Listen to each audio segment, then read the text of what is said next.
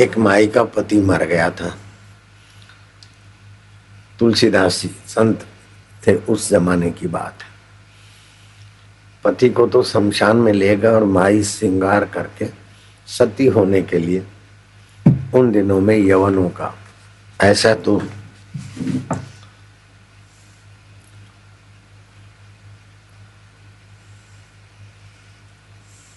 दहशत था कि कोई सुंदरी का पति मर गया हो तो सुंदरी को फिर अपने कब्जे में करते थे, इसलिए वो सुंदरियां पति के साथ सती होने को प्रथा चल पड़ी। तो पति मर गया तो उसकी चिता पे पत्नी भी जाकर अपने प्राण समाप्त करे और पति लोग को प्राप्त करे। तो ये जो प्राण त्याग करने का विधिवत, तो उसमें संकल्प से वो पति के लोग को प्राप्त हो जाती, ऐसी परंपरा थी। तो पति का शब्द तो चला गया और पत्नी ने सोलह श्रृंगार किए, शादी की साड़ी पहनी, जो भी जो कपड़े पहने गए, वो भी जा रही थी बात। तो देखा कि संत बैठे ध्यान, अब मरना तो है ही है, पति मर गए तो मैं भी तो मरने को जा रहा हूँ जा रही हूँ तो प्रणाम किया तुलसीदास जी को। तो चूड़ियाँ गहने गांठे छन छन घनाट से तुलसीदास की आंख खुल गई। सोलह श्रृंगार वाली सुंदरी को देखकर तुलसीदास ने कहा सदा सुहागन सदा। तो उस बाई हंस पड़ी कि महाराज आप तो सदा सुहागनी सुहा, सदा सुहागिन रहो, लेकिन मेरा सुहाग तो शमशान में पहुंच गया आपके आशीर्वाद का महाराज। तो महाराज थोड़े गंभीर हो गए, अपने पति के शब्द को वापस मंगवाओ आए। और तुलसीदास ने,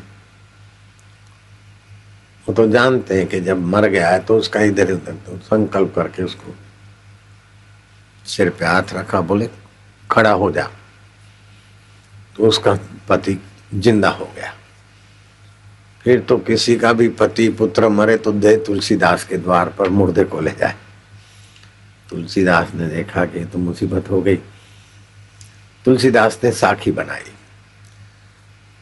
तुलसी मुआ मंगाए के, बोलो तुलसी मुआ मंगाए के, सिर पे मेला हाथ, हम तो कछु जाने नहीं, तो नहीं। तुम जानो रघुनाथ, भगवान जानते हैं। भगवान ने विचार करवा दिया, वो माई के हृदय में भी अंतर्यामी ईश्वर ने प्रणाम करा दिया, मेरे हृदय में उन्होंने प्रेरणा कर दी। जो हर जगह हरी है उसकी लीला है। कोई व्यक्ति अपने तरफ से ये जिंदा हो जाए, वो जिंदा हो जाए, ऐसा करे तो अव्यवस्था हो जाए, लेकिन जब वो चाहता है तो किसी संत के द्वारा कुछ कर दे, किसी भक्त के द्वारा, वो परम स्वतंत्र है परमात्मा। मैंने मुर्दे को नहीं जिंदा किया, हरि ने किया अथवा राम ने किया, भगवान ने किया।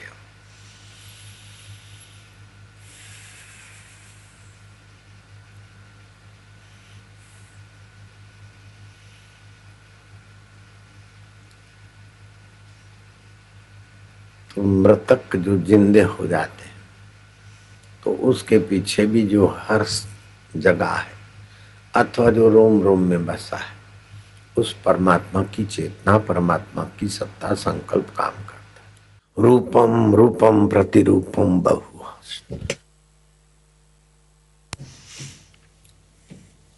तो अब साधक को क्या करना है कि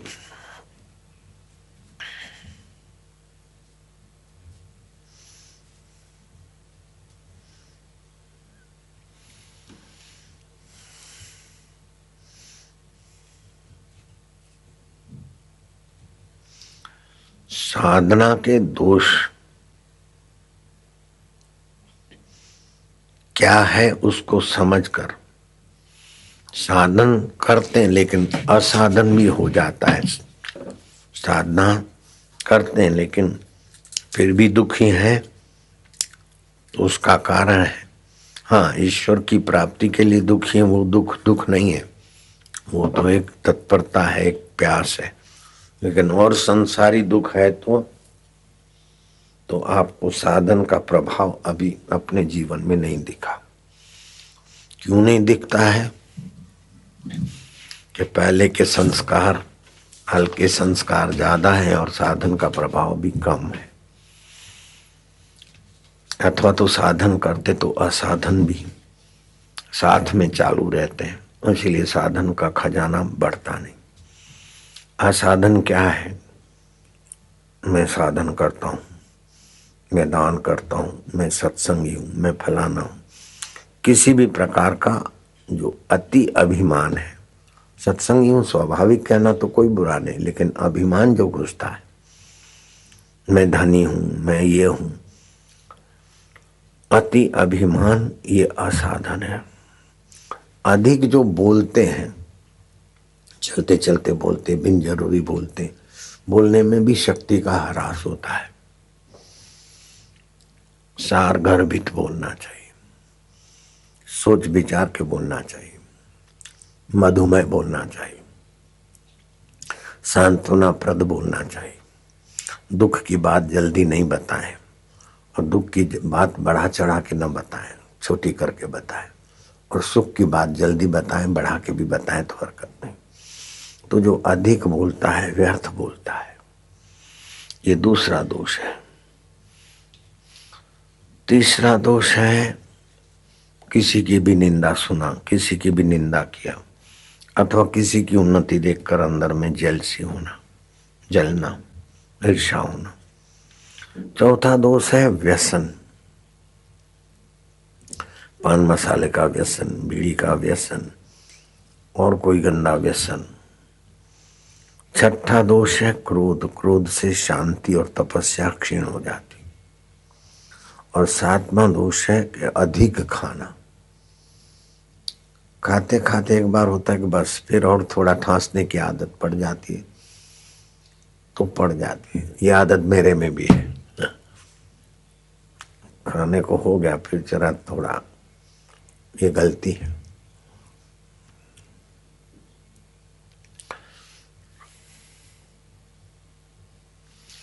और सातवां दोष है मित्र, परिवार, परिचितों से राग द्वेष करके उनके ही चिंतन में भटकाना मन को।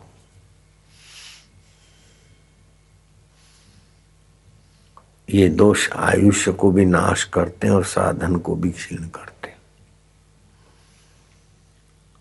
अति अभिमान, अधिक बोलना, निंदा, ईर्ष्या, दुर्वासना, क्रोध, अधिक खाना, मित्र परिवार से द्रोह, ये आयुष्य क्षीण करने वाले सात दोष हैं। सात गुण भी हैं आयुष्यवर्धक। ब्रह्मचर्य का पालन, दिव्य प्रेरणा पुस्तक में उसकी युक्तियां हैं। प्राणायाम करना, श्वास अंदर भर के सवा मिनट से डेढ़ मिनट श्वास रोकने की कला सीख ले। कोई भी रोग, बीमारी, थकान हो, बस श्वास रोक लिया डेढ़ मिनट, फिर धीरे धीरे छोड़ा, फिर बाहर श्वास बाहर फेंक दिया, पचास से साठ सेकंड तक श्वास बाहर रुका रहे। तो ब्रह्मचर्य, प्राणायाम, ओमकार का जप, इष्ट मंत्र, जो गुरु ने गुरु मंत्र दिया इष्ट मंत्र, उसका जाप, सिद्ध पुरुष महापुरुषों की कृपा, रसायन औषध का सेवन। जैसे अभी त्रिफला रसायन आया, कोई भी आ जाता तो मैं बोलता हूँ दो पाँच छः गोली, सात गोली रोज चूसा करो। ये आयुवर्धक है, बल्य है। हर रसायन बांटते बीस बीस गोली, ये स्वास्थ्य के लिए, आयुवर्धक के लिए अच्छी होती है। अपन बांटते ना सत्संग में बीस बीस गोली का छोटा सा पैकेट, और भी कई रसायन होते हैं, ये आयुवर्धक है। रसायन सेवन और मित आहार, आवश्यकता से दो कोर कम खाना, ये आयुष्य वर्धक है। और ज्यादा ठांसना आयुष्य नाश करता है।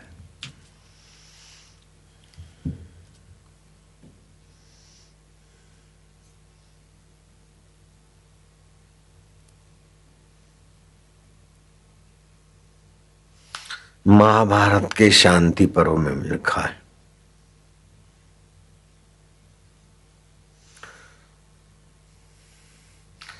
दुख नाश की अचूक औषधि। कोई आता कोई जाता, सबसे थोड़े दिन का नाता। कोई आता जन्मता है तो कोई मरता है जाता है, थोड़े दिन का ही तो नाता है। कोई आता है मिलता है फिर जाता है, संसार में चला चली का मेला है। लेकिन हे आत्मदेव तुम सदा साथ हो प्रभु जी। कोई आता कोई जाता, सबसे थोड़े दिन का नाता। जिसका भी आश्रय लेते हैं वह अधिकार रहेगा कितने दिन। जो जग में सच्चे ज्ञानी है, जो जग में सच्चे ज्ञानी है, परमार्थ तत्व के ध्यानी है। जो जग में सच्चे ज्ञानी है, परमार्थ तत्व के ध्यानी है, उनसे पूछो मन का माना संसार रहेगा कितने दिन। तुम प्रेम करो अविनाशी से, तुम प्रेम करो अंतरात्मा परमात्मा अविनाशी से।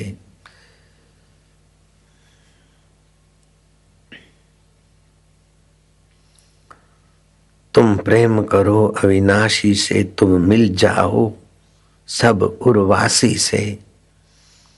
ऐ पथिक यहाँ मैं, मेरा का व्यापार रहेगा कितने दिन। मानो सोचो जग के सुख का विस्तार रहेगा कितने दिन, सत्कार रहेगा कितने दिन। यह तू तू मैं मैं का पचड़ा रहेगा प्यार कितने दिन। अपने प्रभु को प्रेम करो, अपने प्रभु में विश्रांति पाओ। मुकुंद प्रभु को प्रेम करते हुए खत लिखता है कि प्रभु जी चिट्ठी लिखो। एक एक दिन देखते देखते दस दिन बीत गए, अभी तक चिट्ठी नहीं लिखते हो। हाँ आप सृष्टि चलाते हो, आपको व्यस्तता तो है, अपने भक्तों का ध्यान भी रखते हो, लेकिन मैं भी तो आपका भक्त हूँ, मुझे क्यों नहीं लिखते हो चिट्ठी। चिट्ठी लिखो ना, कब लिखोगे। मेरे भाई को तो बहुत चिट्ठियाँ आती है, मैं तो अकेला हूँ और आप का हूँ। आप मेरे को चिट्ठी नहीं लिखोगे क्या। चिट्ठी लिखो ना, कब लिखोगे। ओ थोड़े दिन करते गए तो प्रकाश प्रकाश भगवान, चिट्ठी क्या लिखे ले तेरे उर्वासी को देख ले। ओम महापुरुष परमहंस योगानंद बन गए। ओ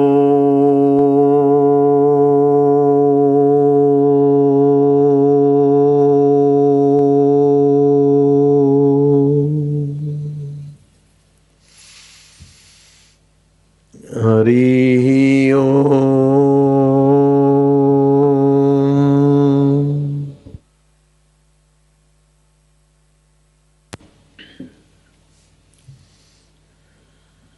स्मरण शक्ति बढ़ाना है ना तो लंबा श्वास लो,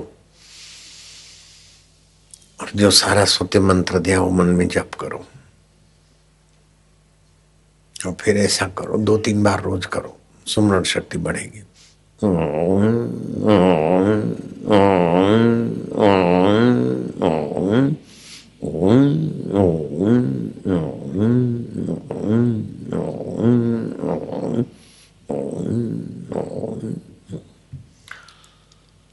ये एक बार किया, एक बार और बस, स्मरण शक्ति में इजाफा।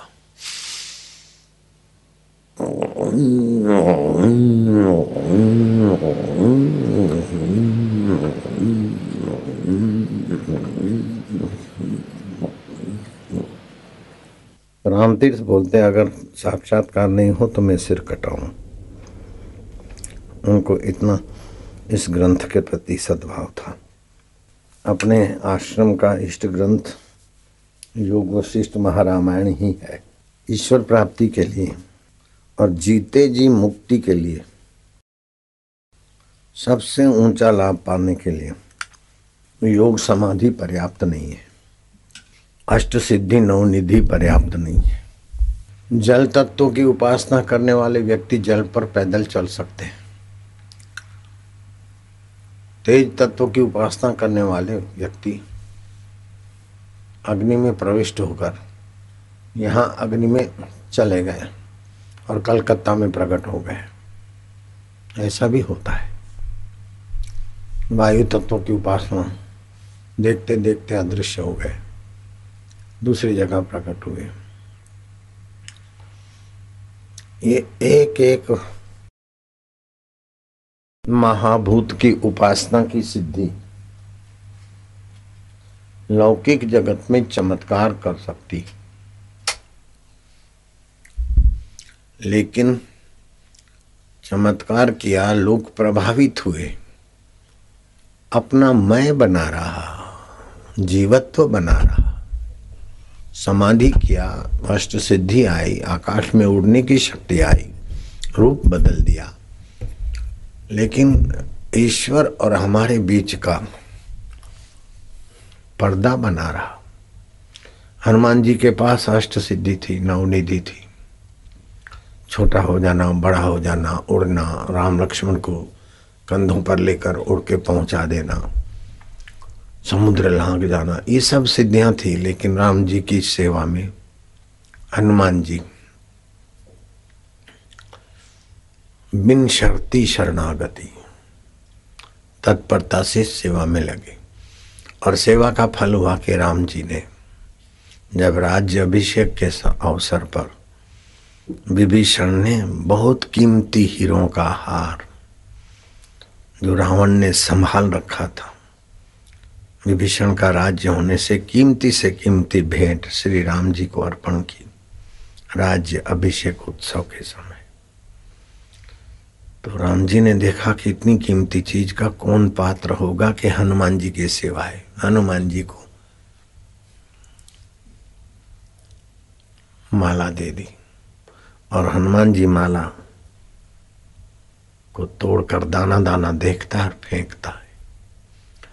हनुमान जी जब दाने दाने को देखते और फेंकते जाते तो जो ज्वेहरी थे उनको लगा कि ये तो बंदर क्या जाने कीमती जवेरात को, इनको तो जामफल मिलना चाहिए था, सेब सफरचंद मिलना चाहिए था, इतने कीमती हार और एक एक दाना फेंक रहे। लेकिन उन जवेरी मूर्खों को पता नहीं कि हनुमान जी वो हीरा चाहते हैं जिससे सारे ब्रह्मांड रोशन होते हैं। हनुमान जी वो माला चाहते हैं जो सब में अनुस्यूत सत्ता है, जैसे सूत के मन के और सूत के धागे में सूत की माला, ऐसे ही जो वस्तुओं में, व्यक्तियों में, परिस्थितियों में परिपूर्ण है, जो कीड़ी में भी दिखता है और हाथी में भी, महावत में भी, बच्चे के उमा उमा में और माँ के सहलाने में भी जो अपनी महिमा दिखा रहा है, उस परमात्मा तत्व का साक्षात्कार करना चाहते थे हनुमान जी। हनुमान जी ब्राह्मण वेश धारण करके तो राम जी की परीक्षा लेने आए थे। ऐसे हनुमान जी को जब ये हीरों का हार या बहुमूल्य रत्नों का हार तुच्छ लगा तो राम जी समझ गए कि हनुमान जी को वो आत्म साक्षात्कार के सिवाय कोई चीज महत्वपूर्ण नहीं। तो फिर हनुमान जी को आत्मज्ञान का उपदेश दिया, आत्म साक्षात्कार करवाया, सीता जी को संकेत किया, सीता जी ने उपदेश दिया। एक बार हनुमान जी ने कहा, प्रभु आपको साकार रूप से तो हम देखते हैं, लेकिन आपको पूर्ण रूप से हम कैसे जाने। तो राम जी कहते हैं कि हनुमान, मेरा पूरा स्वरूप जानना है तो वेदांत शास्त्र के द्वारा जाना जाता है, ऐसी व्याख्या भी आती है शास्त्रों में। समर्थ रामदास कहते हैं कि मनुष्य को भक्ति भाव से आगे, भक्ति भाव की यात्रा में आगे बढ़ना हो तो वेदांत श्रवण करना चाहिए। भगवान की भक्ति ठीक है, लेकिन भगवान की भक्ति से भगवत तदाकार, भगवान से तदाकार चित्त होगा, तब तो भगवान के चित्त के साथ आपका चित्त एकाकार होगा, भगवान के भाव के साथ आपका भाव एकाकार होगा, तब तो आनंद रहेगा। लेकिन जब वो एकाकार नहीं होगी तो फिर भक्त भक्त चटपटाएगा। इसलिए भगवान जिससे भगवान है, जगत जिससे जगत है, जीव जिससे जीव है, ईश्वर जिससे ईश्वर है, वो मूल धातु क्या है वो वेदांत बता देता है।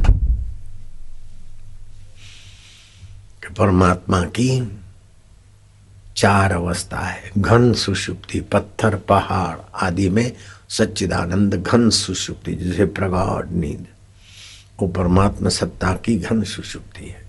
पेड़ पौधों में परमात्मा सत्ता की क्षीण सुषुप्ति है। और देव, गंधर्व, यक्ष, मनुष्य आदि और जो जीव है उसमें वो चैतन्य स्वप्न अवस्था में जिस जिस देह में जाता है उसको मैं मानता है।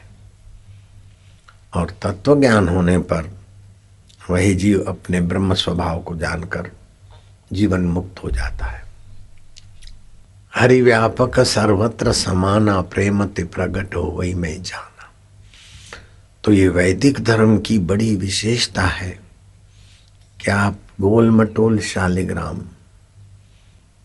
और जले विष्णु थले विष्णु विष्णु पर्वतमस्तके ज्वालामाला कुले विष्णु सर्व विष्णु मही जगत, विष्णु भगवान की भावना करके पूज सकते और आपको आपके हृदय का निर्माण होता है, आपके भाव भगवताकार हो जाते हैं। जब शालिग्राम को भगवान करके पूजते हो तो आपकी नज़र में वो नहीं होता कि ये पचास ग्राम का गोल मटोल पत्थर मैं तेरे को प्रणाम करता हूँ, नहीं, साक्षात आदि नारायण। अगर शिवलिंग की पूजा करते तो आप ऐसा नहीं सोचते हो कि डेढ़ किलो के पत्थर या, या दो किलो के पत्थर में आगे तुम्हारे झुक रहा हूँ, साक्षात शिव है।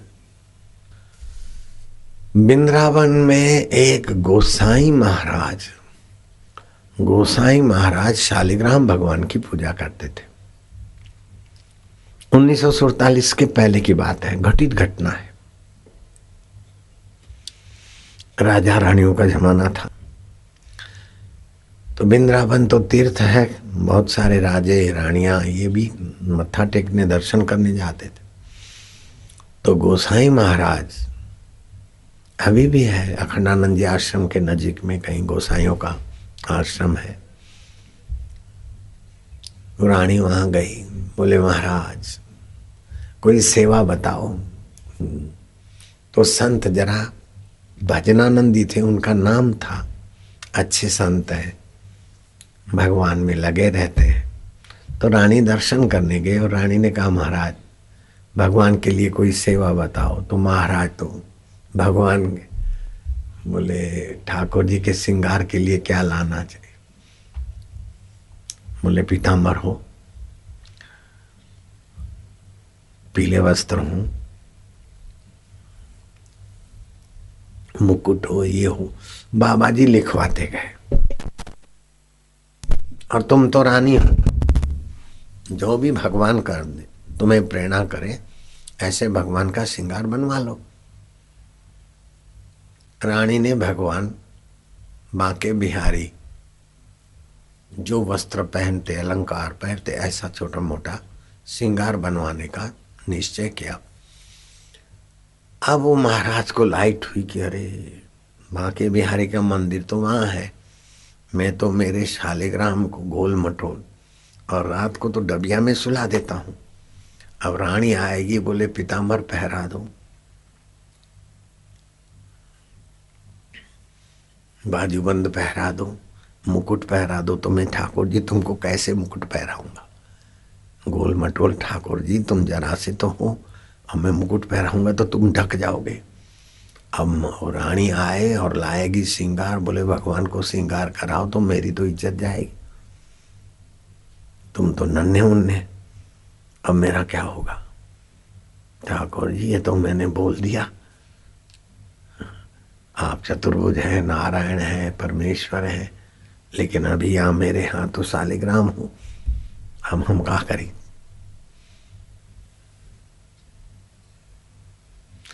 तो आप सोचकर जब शांत होते हो ना तो एक बार दो बार तीन बार ऐसे करते अभ्यास हो जाता है तो परब्रह्म परमात्मा में चले जाते हो।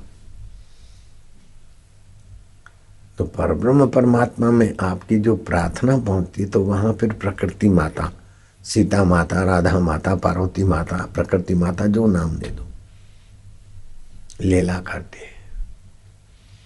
अब रानी कल को आने वाली है, एक ठो दिन बाकी रहे। आप कुछ बताए नहीं, हम क्या करी महाराज। अब बुढ़ापे में हमारी सफेद दाढ़िया हुई थे, आप समर्थ हो ठाकुर जी। अब श्रृंगार को सामान आवेगा, हम कछु कहने के लायक नहीं रहते। ऐसा सोचते सोचते महाराज तो महाराज से लेट गए। सुबह हुआ, ठाकुर जी को जगाना है, शालिग्राम भगवान। ठाकुर जी को जगाने के लिए महाराज ना धो के तो सेवा करनी चाहिए, नहा के नहलाना और खिलाकर खाना, ये वैष्णव संप्रदाय का सिद्धांत है। तो ठाकुर जी को जो नहलाने के लिए वो डबिया खोले, उसके पहले डबिया धड़ा, डबिया का ढक्कन उछला और देखते देखते देखते वो शालिग्राम में से कृष्ण की मूर्ति बन गई। और वो मूर्ति अभी भी है, उसके पीठ में शालिग्राम दिख रहा है। और फिर रानी आई तो उस मूर्ति का श्रृंगार किया, मुकुट पहनाया, ये किया वो किया। तो गोल मटोल शालिग्राम में से श्री कृष्ण की मूर्ति भी बन सकती, आपकी एकाग्रता से, आपकी पुकार से, आपकी एकाग्रता की पराकाष्ठा से आप दूसरे ब्रह्मा जी और दूसरे सूरज भी बना सकते हो।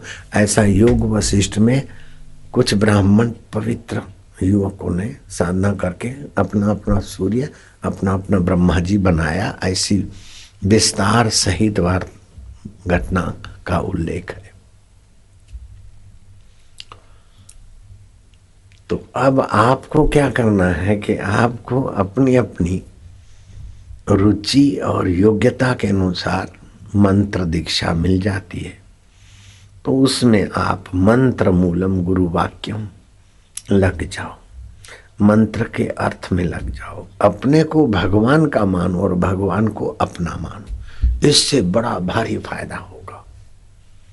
चाहे तुम्हारी कितनी भी छोटी योग्यता हो, लेकिन ये अधिकार तुम्हारा है कि मैं भगवान का हूँ, भगवान मेरे।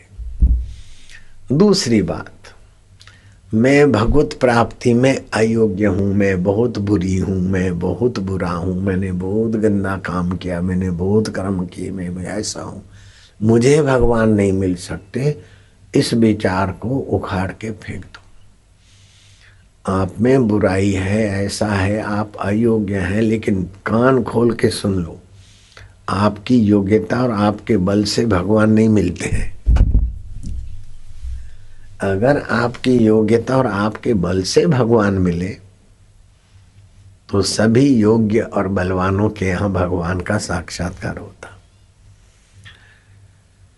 योग्यता और बल तो संसार की चीजों को पाने के लिए चाहिए, भगवान के लिए योग्यता और बल की आवश्यकता नहीं है। केवल भगवान को पाने का बस इरादा हो जाए। इरादा ना हो तो बोले महाराज इरादा नहीं है, इरादा भी आप बना दो। भगवान बोलते हैं आर्तो अर्थार्थी जिज्ञासु ज्ञानी च भरतर्षभ उदारा एवे सर्वे ते, जो आर्त भाव से पुकारता है, अर्थार्थी है, स्वार्थ के लिए पुकारता है, फिर भी उदार है क्योंकि मुझे पुकारता है ना।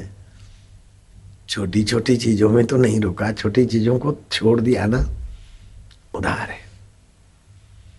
तो भगवान को पाने की इच्छा मात्र से बाकी के सारे गड़बड़ियां भगवान निकालने का अवसर और विवेक, वैराग्य, सत्संग ये सब देंगे।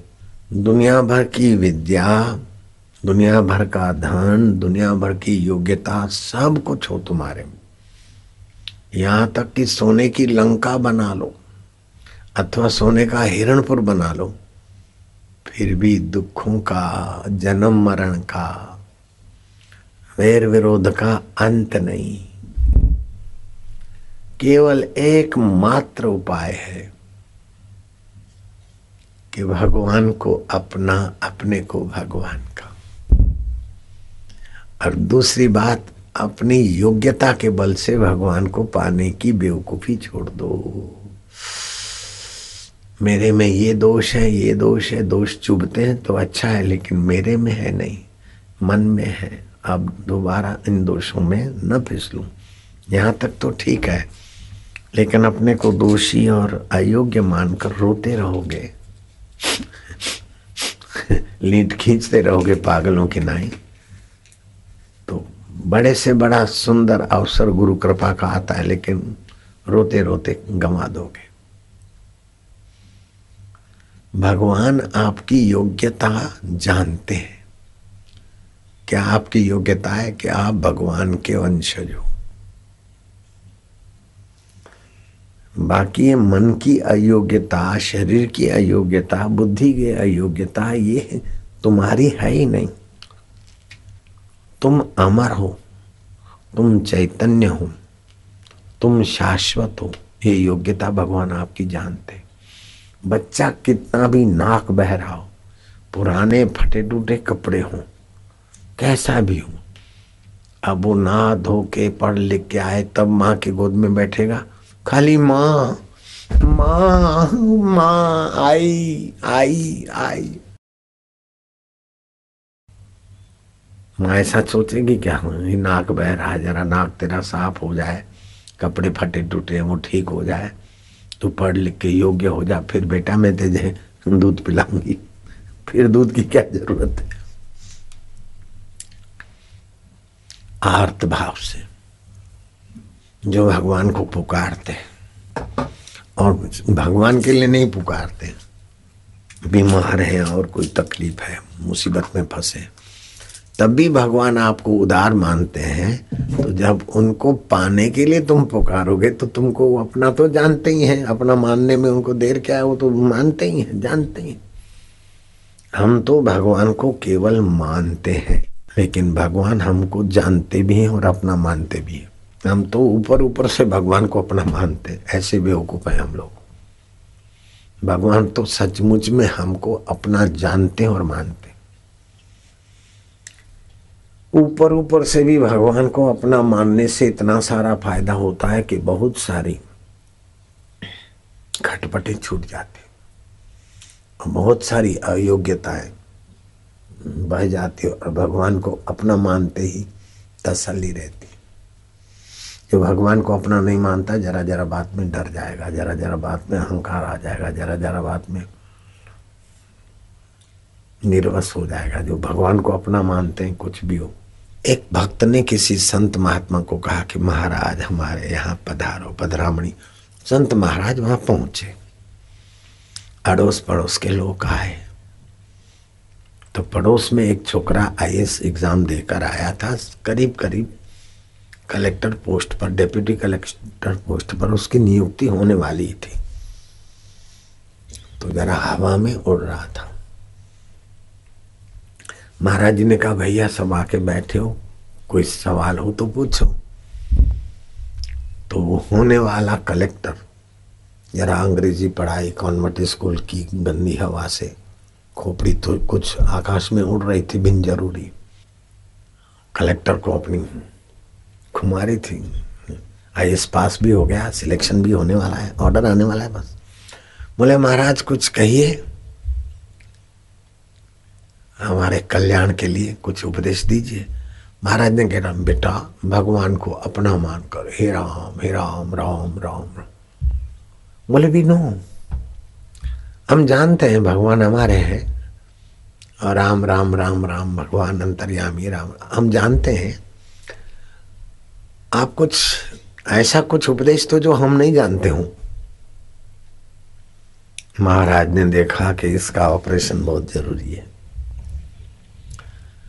बोले साले गधे, जानते तो कुछ भी नहीं और बोलते हम बहुत जानते हैं।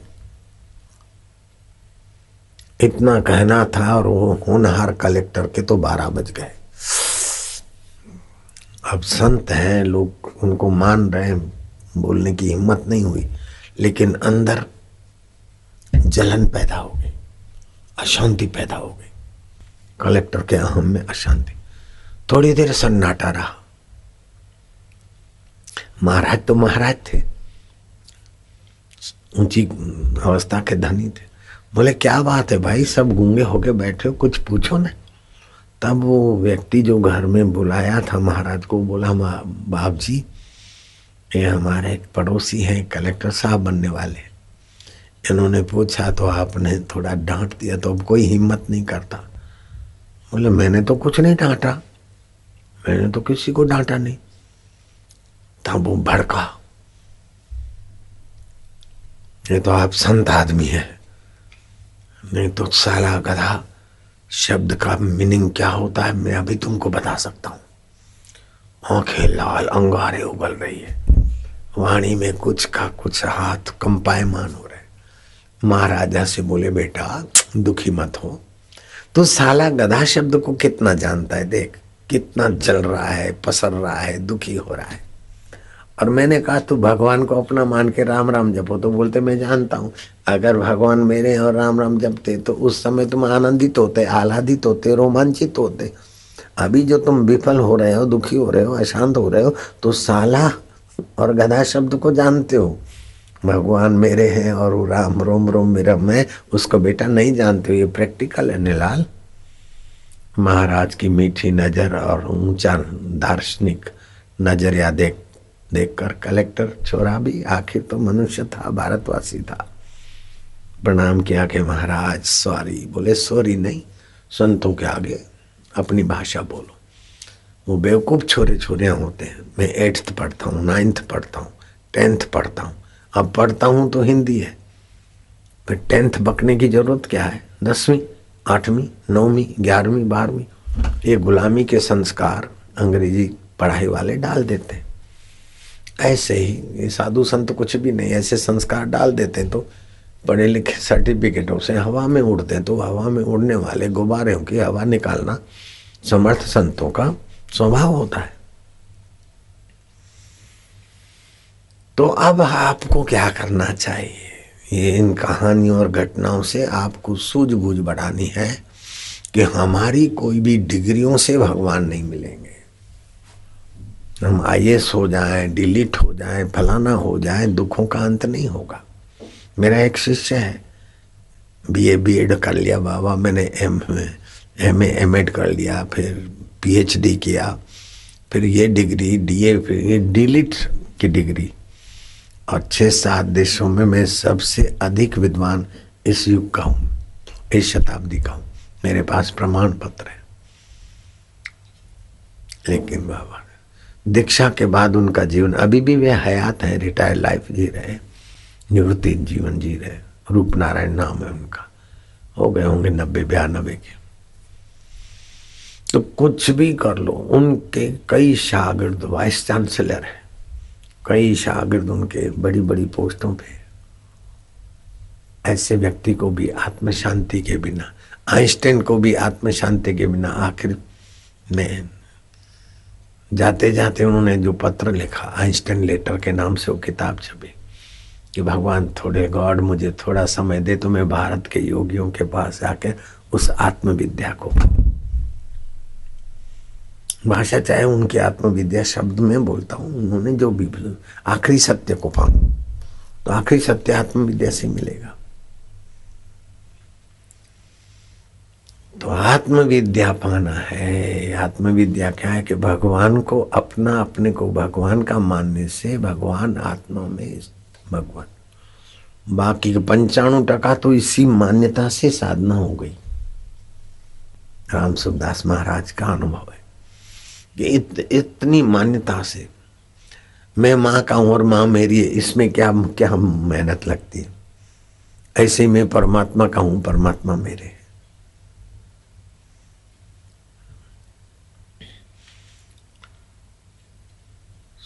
परमहंस योगानंद बालक थे, उनके भाई ने कहा तेरे को कोई चिट्ठी क्यों लिखेगा, तुझे में है क्या है। मुझे लोग चिट्ठियां लिखते हैं, पिताजी को लिखते हैं, तेरे को कौन चिट्ठी लिखेगा। वो भगवान को बोलते, भगवान कोई नहीं लिखेगा तो तुम तो लिख सकते हो ना, मेरे को तुम चिट्ठी लिखो, कृपा करना। हाँ, बहुत व्यस्त है, लेकिन कुछ भी दो शब्द आप मेरे लिए लिख देना। मेरा नाम मुकुंद है, ये मेरी एड्रेस है, हाँ बोलो। और वो चिट्ठी लिखकर जहाँ लोग डालते ना, पोस्ट ऑफिस के डब्बे में वो डाल के आए। एक दो दिन तीन दिन बीते के अब वो टपाली जाता ना डाकिया के, हमारी चिट्ठी तो नहीं आई। बोले नहीं आई। दस दिन बीत गए, ग्यारह दिन बीत गए, अभी तक आप चिट्ठी नहीं लिख रहे हो। एकांत कमरे में भगवान को उलाहने दे रहा है। उलाहने देते देते देते जब पानी गर्म होता है ना, तो दस डिग्री भी गर्म लगता है, नब्बे डिग्री गर्म भी गर्म लगता है, लेकिन उखलता कब है, जब सौ डिग्री पे जाता है।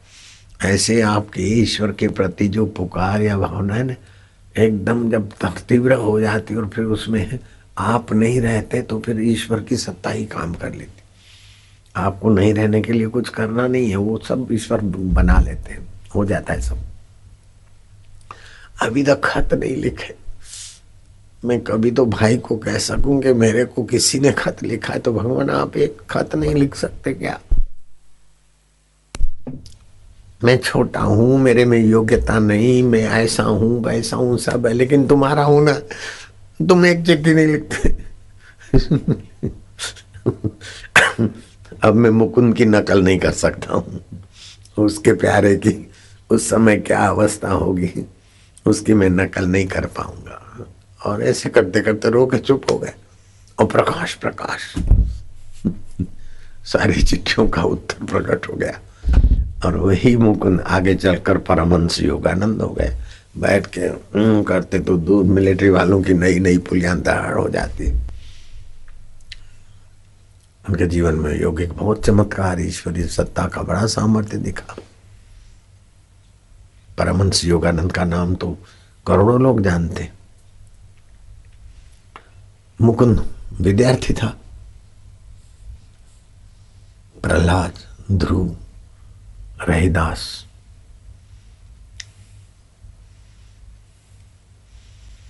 बोले बाबा जो झूठ कपट करते हैं, लुचाई करते हैं, वो लोग सुखी रहते, वो पास हो जाते। और हम अच्छे हैं, न चोरी नहीं करते तो हम नापास हो जाते। गलती है बेटा, झूठ कपट बदमाशी करते हैं वो लोग सुखी होते हैं, और अच्छे आदमी को दुख भोगना पड़ता है, ऐसी बात नहीं है। जगन्नाथ जी की यात्रा करने गए। यात्रा करते करते रात्रि को किसी के घर आराम करना पड़ा।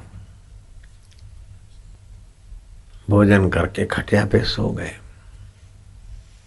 बराबर मध्य रात्रि हुई, बारह एक बजा, तो घर की वो सुंदरी आई कि अरे सदना, तू कितना जुआन है, कितना सुंदर है, मैं तुझे बुला लाई थी, मैं तुझे अपने पति के रूप में देखना चाहती हूँ, अपने बाहुओं में मुझे ले ले। अरे ये क्या बोलती है, मैं तो तुम्हारा अतिथि हूँ बहन। अरे बहन बहन मत कर, तू ऐसा बोलती मुझे डर लगता है, ये पाप की बात मत बोलो। नहीं नहीं सदना, देख मैं चौबीस तेईस चौबीस की हूँ, तू छब्बीस अट्ठाईस का लगता है। वो मेरा बूढ़ा पति जो बत्तीस चालीस साल का, अब तेरा मेरा जोड़ा अच्छा लगता है कि उसके साथ मैं कैसे रहूँ।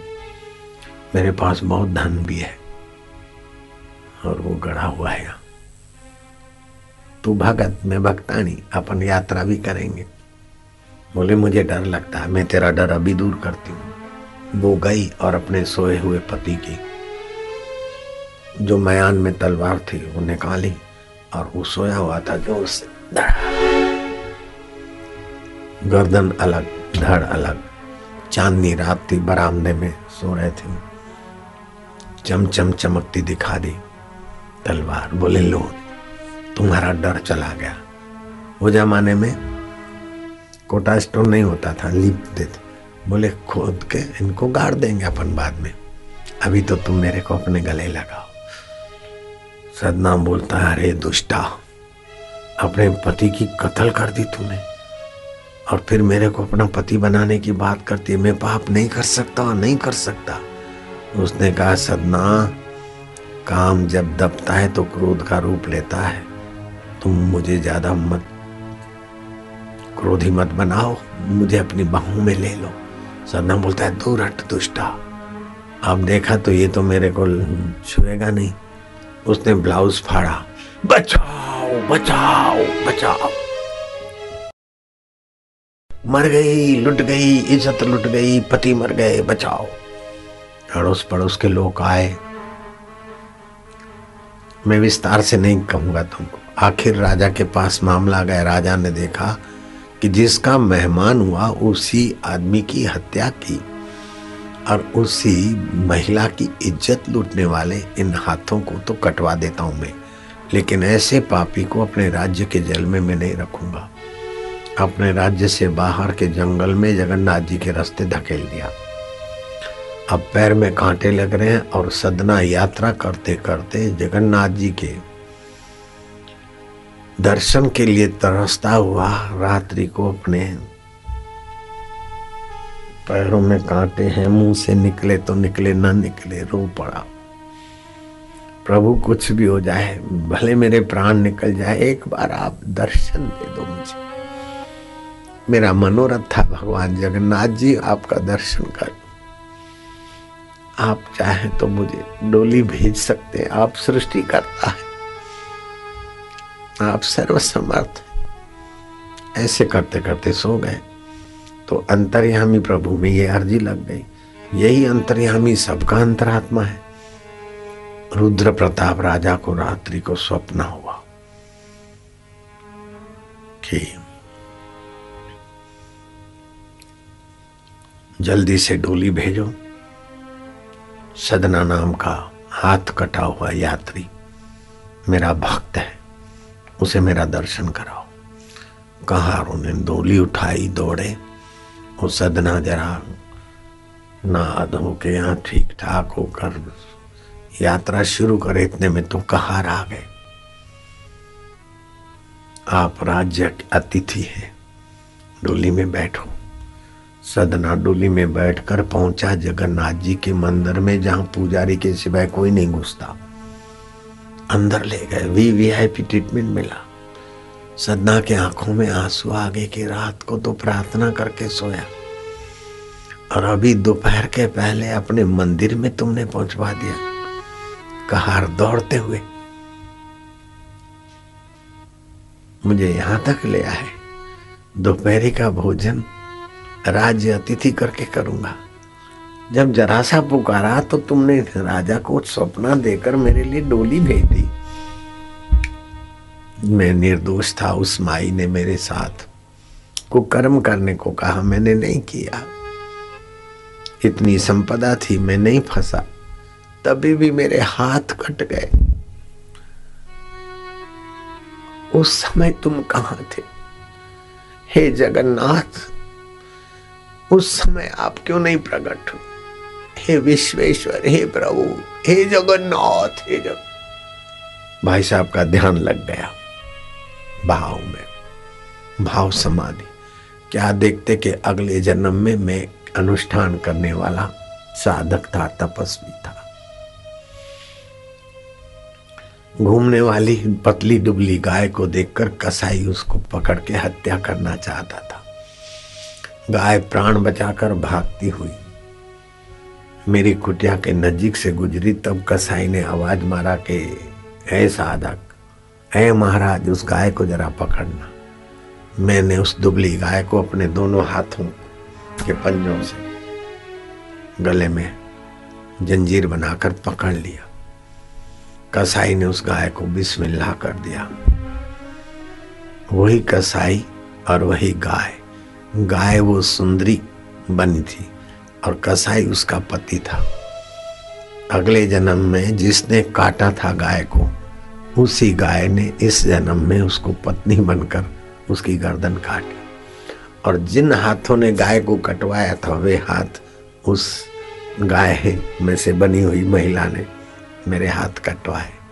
हे जगन्नाथ, जीव कर्म तो करता है, लेकिन तुम कर्म के नियामक और फलदाता अंतर्यामी। फल देर सबेर मिलता है, लेकिन पुकारते तो तुम्हारी कृपा करुणा और मदद भी मिलती है। ओम नमो भगवते वासुदेवाय।